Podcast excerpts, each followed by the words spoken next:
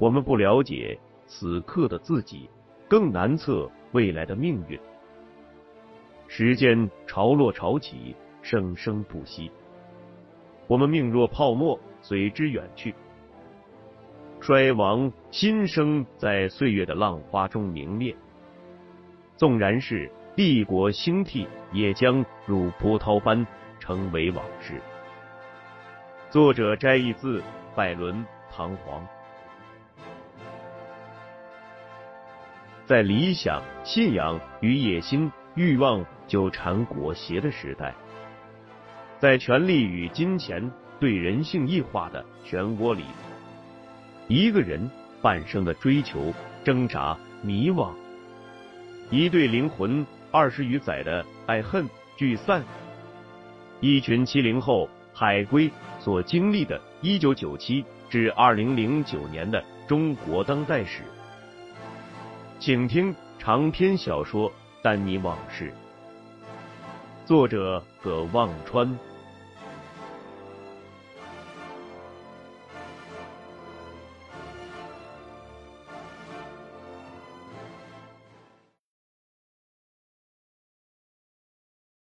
罗卫星和三爷爷回到中州市的第二天，国庆节假期就结束了。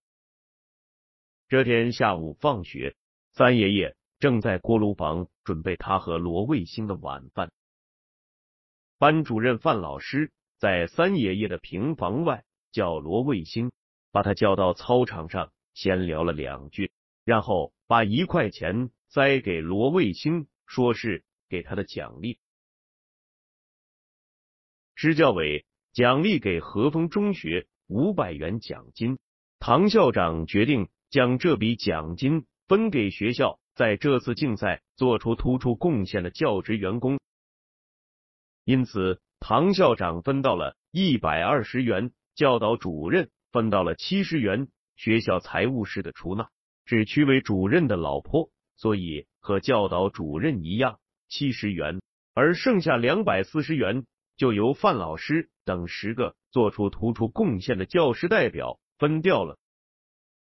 范老师分到了四十元人民币。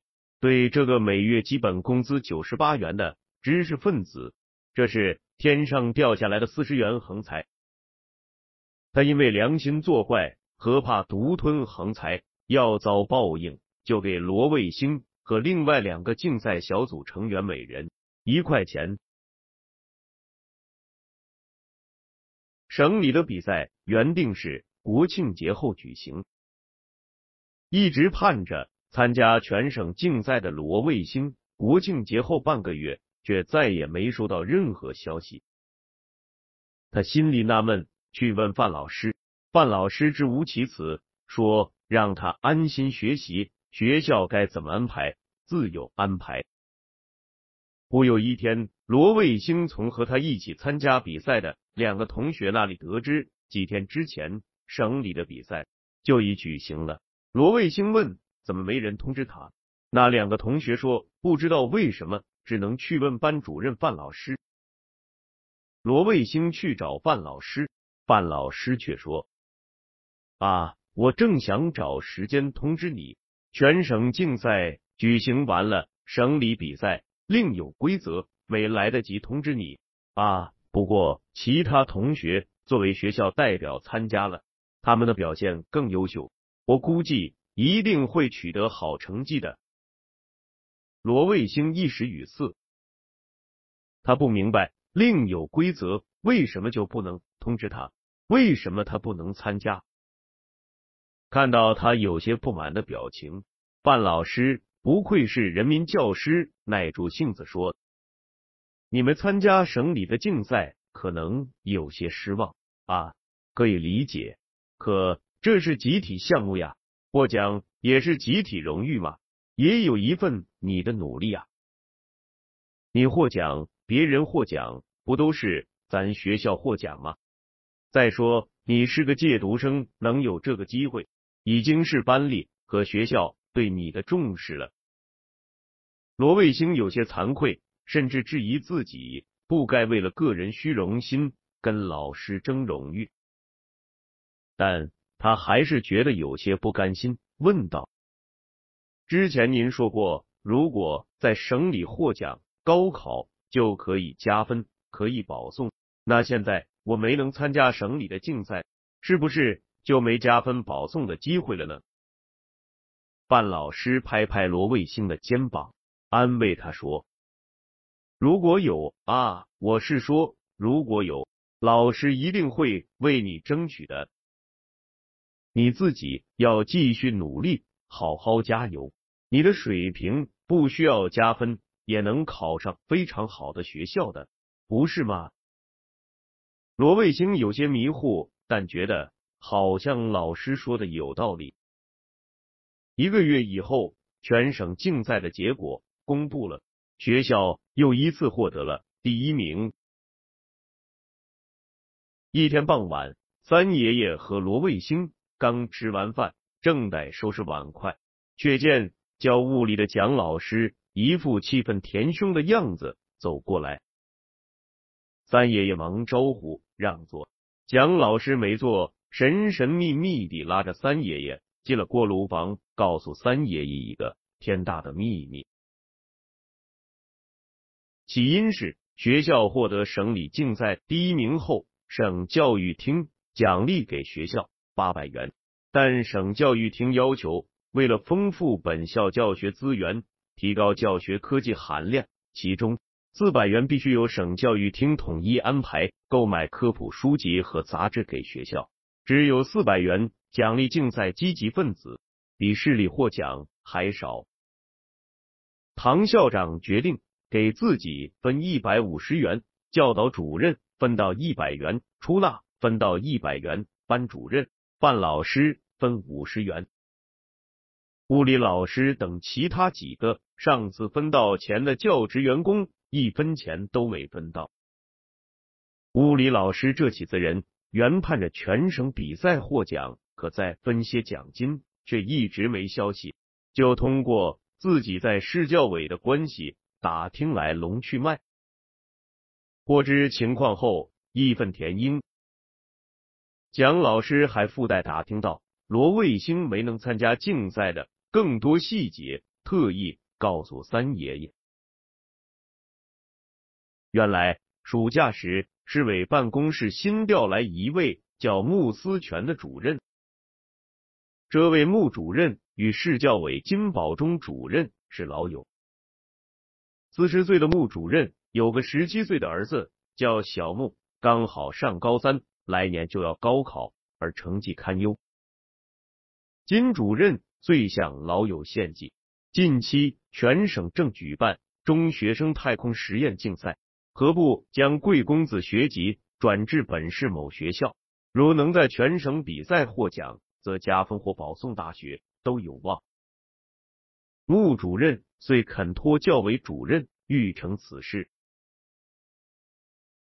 金主任欣然远命，当即垂询和风中学的唐校长，先对学校在全市竞赛中获奖表示嘉许，并欲再接再厉。市教委正评估是否推荐学校参加全省竞赛。必将慎重考虑。唐校长原以为全市竞赛获得第一名，参加全省竞赛是顺理成章之事。现在顺理成章之事变为慎重考虑之事，这已经先非同小可。金主任遂询问竞赛小组都是哪些同学呀？唐校长表示是本校高二年级。某班三名优秀学生，金主任听后先表吃惊，继而善意告诉校长，省里希望竞赛小组不能只由一个年级的学生组成，必须至少两个不同年级的学生组成，否则难以全面反映学校真正的实力。这也是为了学校长期发展考虑。金主任说，要不是唐校长提醒。他差点忘了这个问题，也会建议其他学校对参加全省竞赛的人员进行调整，否则就怕在教委评估时受影响。唐校长忙问：“调整竞赛小组人员，是否需要各校重新上报竞赛设计方案呢？金主任表示，方案无需修改，不影响学校竞赛成绩，只需调整一下参赛人员名单即可。金主任顺便提到，近日是领导之子某某转到和风中学，此一名文理兼备、品貌俱端的优秀学生，系自己老友之爱子，可考虑作为新成员安排到竞赛小组中去。唐校长听到全市科学教育先进集体奖将会保留，且本校竞赛小组将会参加全省比赛，心中一块石头落地，当然愿意敷衍主任的需要。重新调整竞赛小组名单时，唐校长很自然的将借读生罗卫星的名字剔除，而将那个小木补上，而且还通知市教委。把原来市里比赛的小组名单也相应调整过来，罗卫星的名字从此就从这次比赛的过程中消失的无影无踪了。蒋老师一边说，三爷爷一边只是听，没说话。蒋老师开始讲话时，胸腔里憋满了气，讲完了，身体瘪得像个软了的皮球。三爷爷叹口气。安慰蒋老师了几句，说道：“你为娃操心，得感谢你爷。可这事又能咋办？”蒋老师义愤填膺的说：“不能就这么算了，他们不把咱娃当回事，咱也不能让这帮狗日的好过。你没听广播电视里每天都在说要整治这些歪风邪气呢？我觉得。”咱国家这风气都是让这帮掌权当官的给弄坏的。人家住天安门、中南海里的大领导都是英明正确的，就是这帮狗腿子、芝麻官最不是人。现在物价涨得像坐飞机，工资像废纸，还不都是这帮人在搞鬼？三爷爷心里一直就觉得不踏实，想着这种加分。保送的便宜是没那么容易落到罗卫星头上，现在他更担心这事对罗卫星和罗有弟的打击会有多大。他郑重的对蒋老师说：“老蒋，哥，求你一件事，你刚才说的是，麻烦你先不要告诉咱娃卫星。”三爷爷刚通过自己的老战友已经升任。是公安局副局长的白魁的关系，找了一家是医院的肝病专家看罗有弟的病。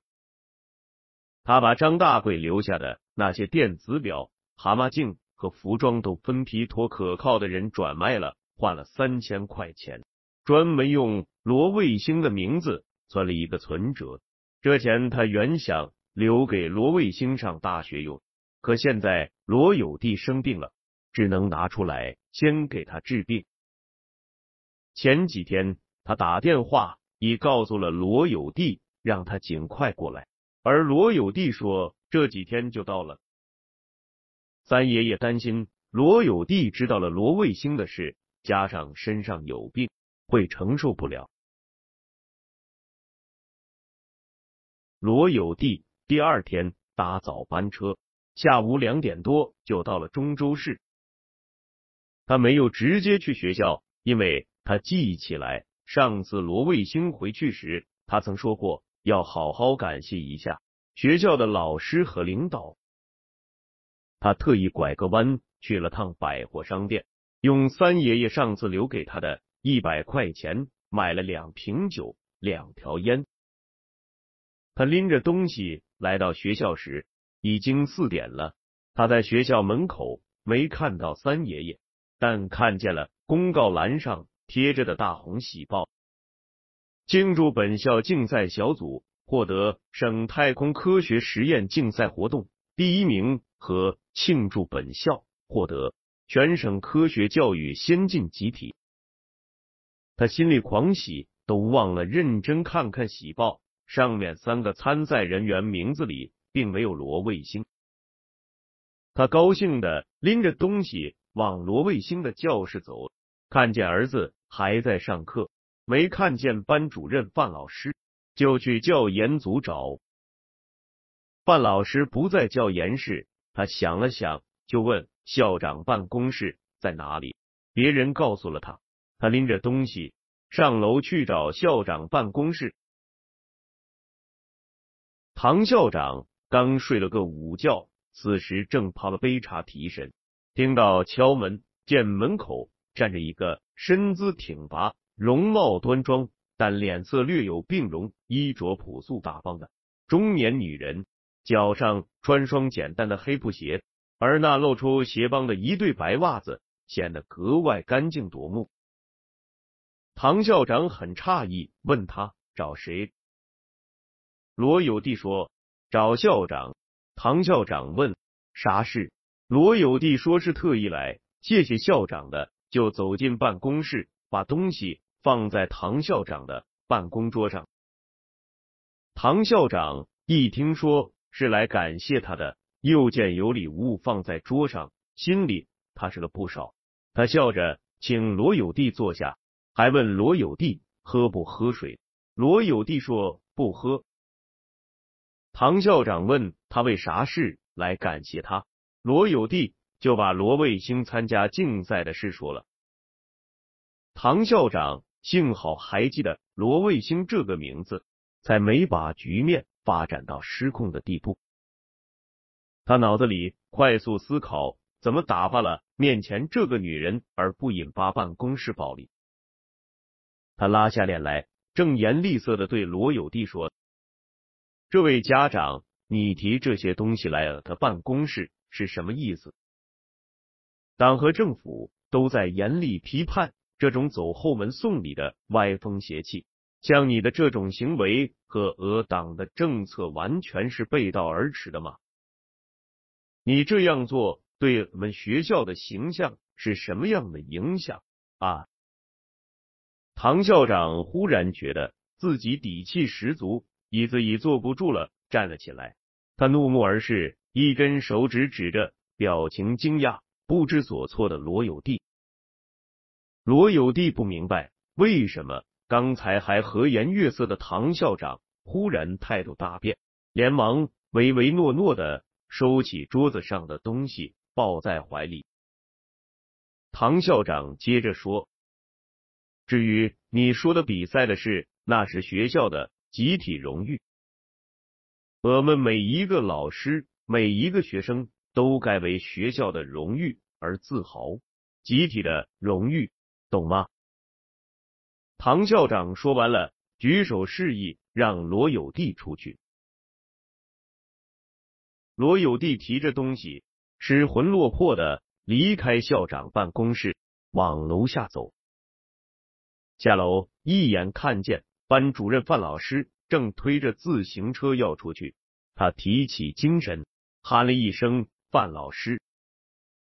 范老师一见是他，慌慌张张的踩着自行车迅速的离开了。罗有弟又困惑了，正要去三爷爷的平房，遇到了教物理的蒋老师。蒋老师对着他的耳朵小声嘀咕了半天。三爷爷在校门口等着罗有弟，快三点了还没到，就去校外小卖部买东西，想等罗有弟到了做一顿好吃的，安慰一下罗有弟和罗卫星。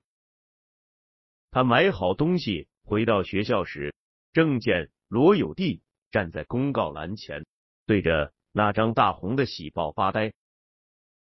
他上前问。卫星他妈，你来了！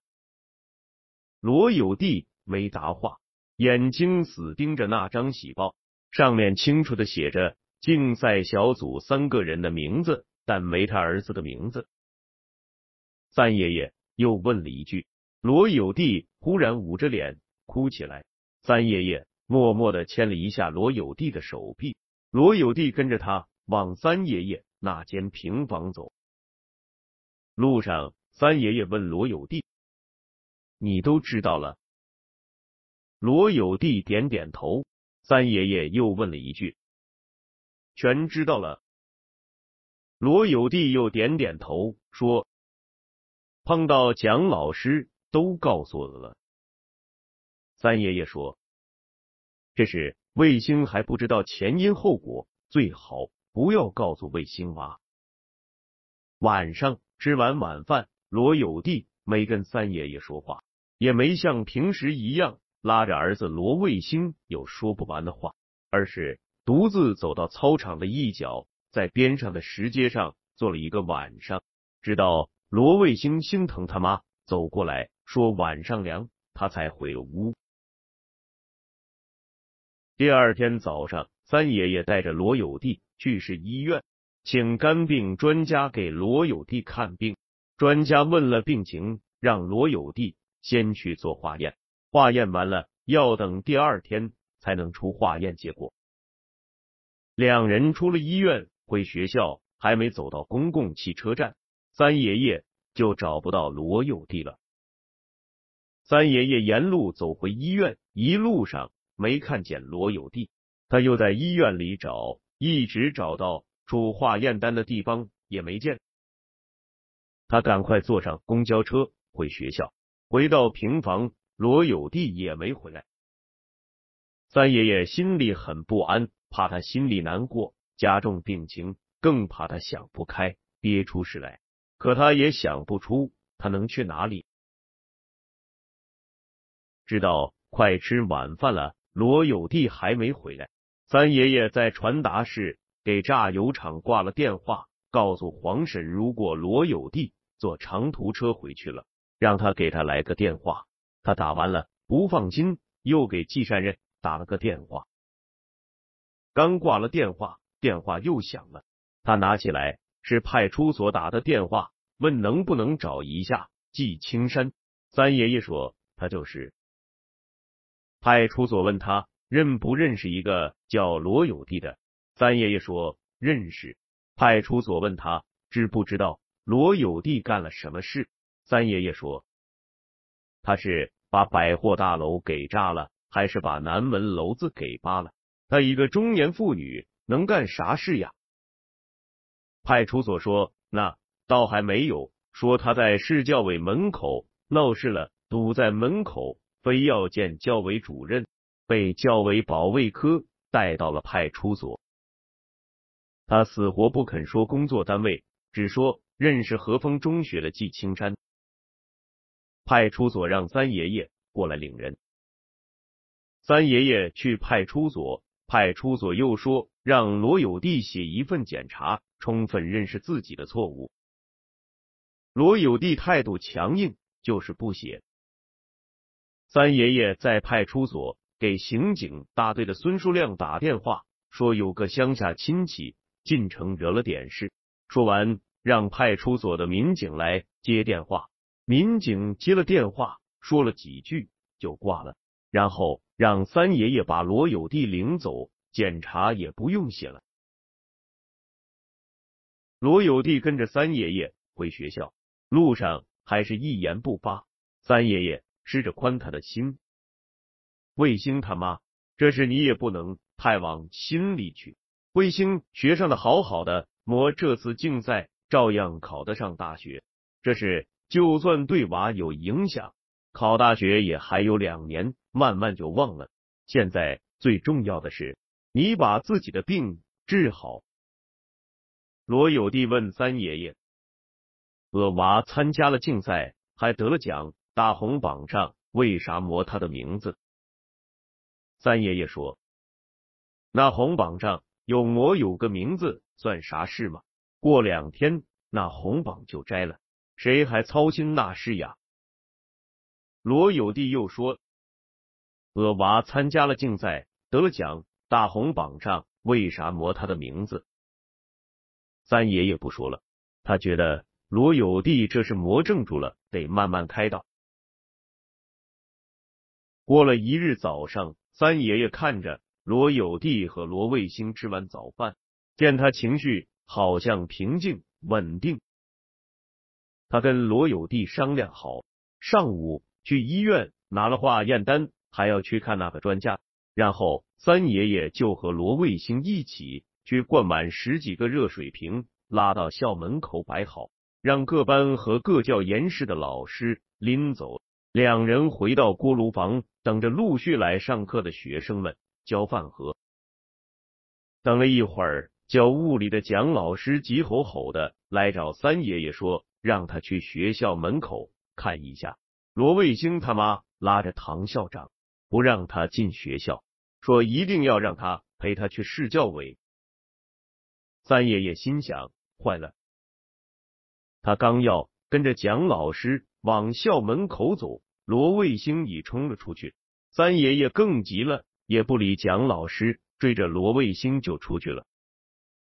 学校门口围了一群人，正来上学的学生们和少量来送学生上学的家长围着两个人，教导主任。正忙前忙后把学生们赶进校门，把家长赶走。人群中，唐校长推着自行车要进学校，罗有弟拉着他车子后座不放手。唐校长一边使劲儿推着自行车，一边对着罗有弟喊：“我跟你都说清楚了，你还要咋样？竞赛的事是教委领导定的，找我干啥？”谁参加竞赛，那是学校的事；得不得奖也是学校的事。你这不是耍无赖吗？罗有弟死命拖着车座，两脚像生根一样扎在地上。他说：“唐校长，是我耍无赖，还是你们耍无赖？我娃明明参加了竞赛，你凭啥不让他的名字上大红榜？人家都告诉我了。”你拿我娃的前程卖好巴结领导，你想溜沟子舔屁股升官发财，拿我娃当垫脚石。教导主任跑过来喊道：“你个疯婆子，胡说八道啥呢？啥啥巴结上司，啥升官发财？”他冲着身边一个人喊：“来来，把他拖走。”教导主任和另一个人上来掰罗有弟的手，罗有弟厉声尖叫起来。罗卫星冲了过去，一把推开教导主任，立在他妈身前，紧攥着两只拳头。教导主任和那个上来拉罗有地的人吓得愣在原地。